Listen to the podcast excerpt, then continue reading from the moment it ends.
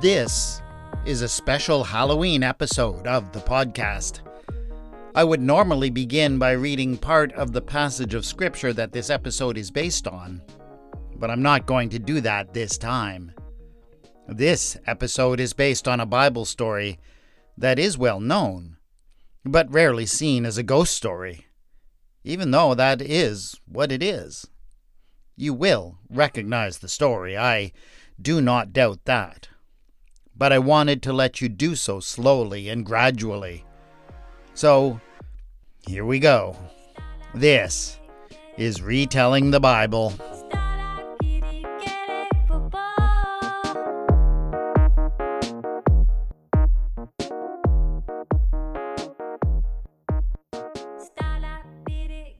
Episode 4.17 Gospel Ghost Story.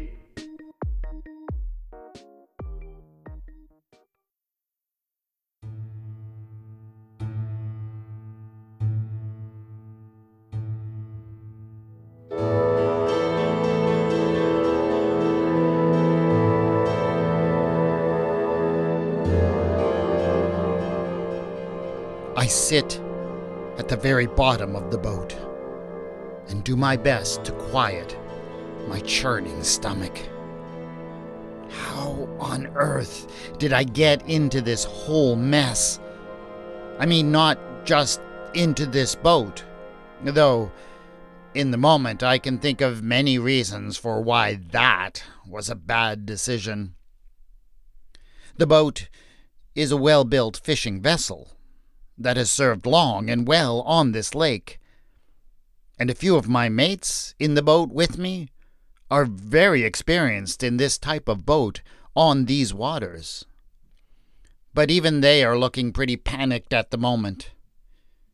Even they have already made more than one trip to the gunnels to void their stomachs of so much bread and fish. When we first got on board, the water was calm, and the wind low. But we really still should have stopped and given it a thought. Everyone knows the stories about this lake, how it is given to sudden outbursts that can come right out of the blue sky. I felt a strange hesitation. You might call it a, a premonition just as I stepped into the boat. A premonition that I should have paid much more attention to. I watched the towering waves with great concern, each moment expecting that the next one might be the one that totally overwhelms the gunnels or maybe even overturns the boat. I imagine sinking down to a watery grave, knowing that the people that I have loved, the family that I still care for, will never know what has happened to me. But really, getting into the boat is only the latest in a long series of very bad decisions. When the teacher first came along, passing through my village, it was so easy to get caught up in all of the excitement around him. He was smart and charismatic. He told these amazing stories that pulled people in and really made them think. Most of all, well, he dared to raise the topics and issues that everyone else seemed to be afraid to talk about. You tended to get swept away when he was speaking. And so, when the teacher spoke directly to me and invited me to come and follow him, it had seemed like the right thing to do. But it was a decision that was hardly without cost. It meant leaving behind family that were depending on me, that had very specific expectations of me. And now, as the waves toss me about on the bottom of this boat, It is like I can hear the thoughts of those family members. I can hear their curses and condemnations against me. And that makes me feel almost as sick as the relentless waves.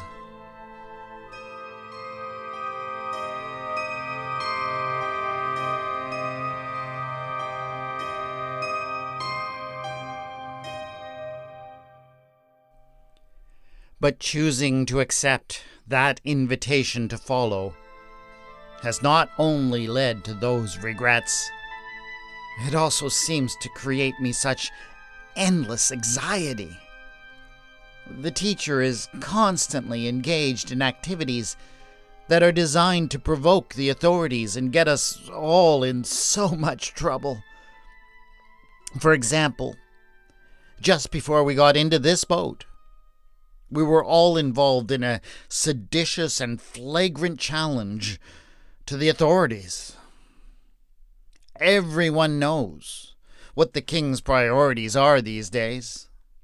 The king is clamping down on the production of, well, everything, especially grain and the fish from this lake. The message is unmistakable. The bread and fish of this land belong to the king and his buddies. They are for trade and sale to foreigners. They do not belong to the people. Not any more. The people will just have to get by with the leftovers. And sensible people, in response to such a clear message, are playing it safe if they actually manage to get enough food to make it through the week, or frankly, uh, sometimes just to make it through the day.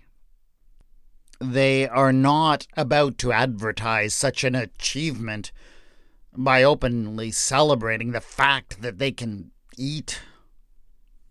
Everyone is living in constant fear that someone will discover that they actually have enough to eat and report them to the authorities. It is a constant, almost unbearable atmosphere of fear. But it's what people have to live through just to stay alive. And yet, what has the teacher gone and done? He went and gathered a huge crowd of people. There had to be thousands of people there, out in the wilderness, and let every single one of them eat as much bread and fish as they could hold. It is madness. An open, celebratory feast in which the bread and fish of the land are given to the people of the land. What's worse, with that many people participating in such a public feast, well, word is bound to get out. Someone is bound to say something, especially when they are able to get a reward by reporting such sedition. So, yes, it was kind of a relief when the teacher told us that we should get into the boat and leave.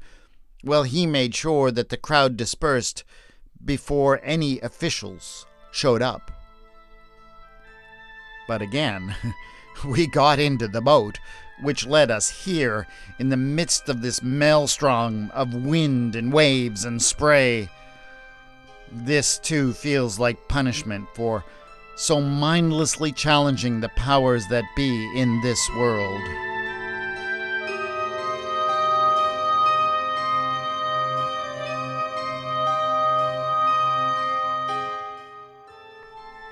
It is with all of these thoughts whirling in my mind that I make my way one more time to the edge of the boat, and I peek over the side. There's nothing left in my stomach to hurl into the depths, but maybe, I hope, this time it will finally seem as if the waves are subsiding at least a little bit. If anything, they are towering even higher over what seems like a smaller and smaller boat every moment. But then I, I see something amid the waves. At first, I just take it for a bit of foam riding against the wind, but then another wave washes by it and it's still there. It almost shines eerily white against the darkness of the sea and sky. Every moment I expect it to be dispersed by the next gust of wind, but still it persists. And what's worse, it seems to be moving with a purpose, moving towards us. I stare at it intently, trying to make out what it could possibly be. And I feel a dreadful shiver pass through my body as my poor eyes make out its form. It has a, a human form uh, legs, arms, and body amidst a swirling mass of robes whipping about wildly in the wind. I can make out a head and strands of hair. What dreadful apparition is this?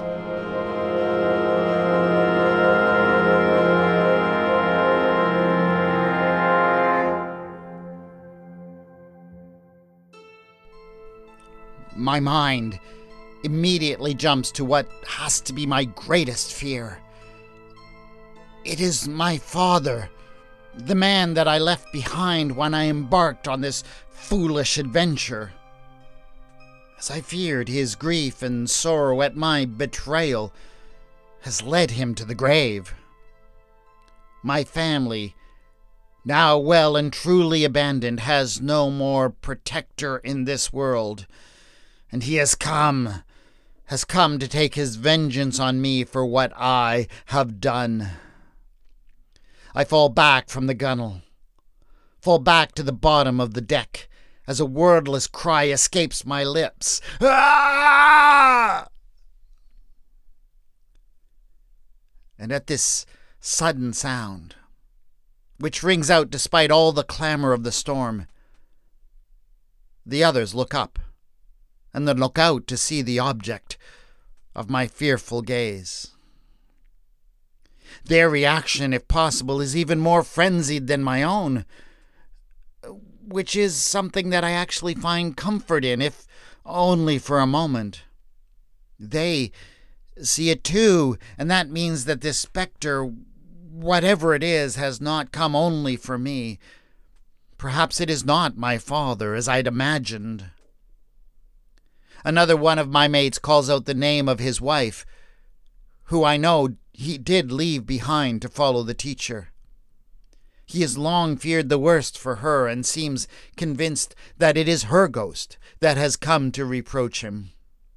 Indeed, every man seems to be able to see the worst imaginable spectre of his regrets come to haunt him. But then, each one of us becomes aware of the others and how they are reacting. We all begin to suspect that this ghost has not just come for one of us, but that it must, in some sense, have come uh, for all of us. And in the moment, that thought seems all the more terrifying. Is it perhaps the ghost of one of our ancestors? Of Abraham or Moses? Is it Samuel? They say that he did once come back from the dead to judge and condemn someone. But whatever spectre from the past, surely some great patriarch has come to condemn us to the depths for our abandonment of the traditions of the elders and for the ways that the teacher challenges all the ways of this world.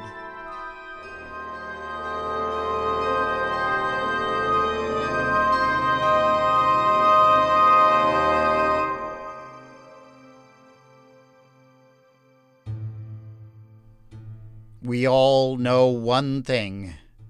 In the darkness and the chaos of that night on the lake, we are doomed. Every man thinks of a different reason for why he has failed.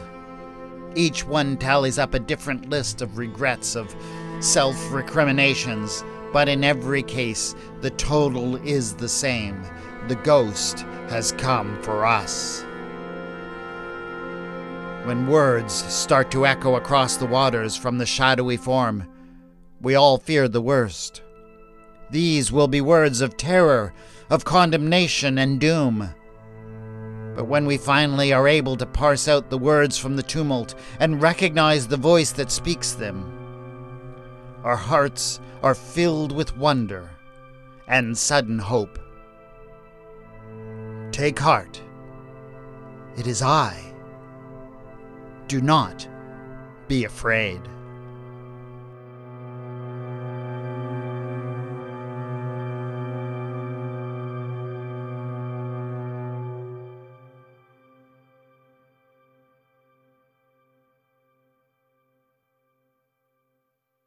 As I read over the famous story from the Gospel of Mark of the storm on the Sea of Galilee earlier this month, the story of how Jesus came to his disciples walking on the water, I was struck by the phrase, but when they saw him walking on the sea, they thought it was a ghost and cried out.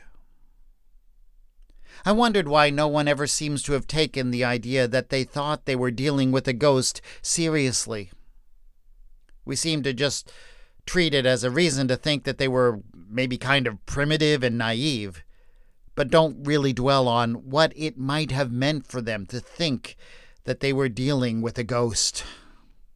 You see, I believe that ghosts really are powerful. I don't mean to say by that that I believe in ectoplasmic supernatural beings wandering around graveyards or anything like that. But I do believe that ghosts have enormous power over the human psyche. Belief in ghosts and stories about ghosts are one of the ways that from ancient times people have processed important feelings like regret, remorse, grief, and the fear of death. That's why all of the stories about them, once you get below the surface, deal in such things. And what did the disciples of Jesus have to regret? Probably a lot. Following Jesus in that world, under the conditions that people were facing, would have cost them a lot.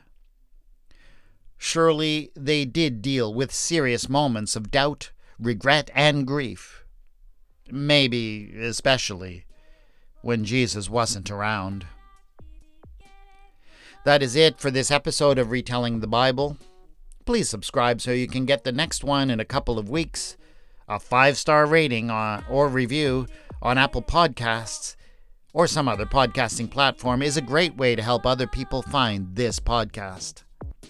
The theme music for the podcast is Ada, and the mood music for this episode is Vanishing. The music is by Kevin MacLeod licensed under the Creative Commons, and can be found at incompetech.com. You can contact me on Twitter at Retelling Bible, on the Facebook page Retelling the Bible. Show notes for this episode have been posted at retellingthebible.wordpress.com. This is Retelling the Bible, and I have been your storyteller, W. Scott McAndless.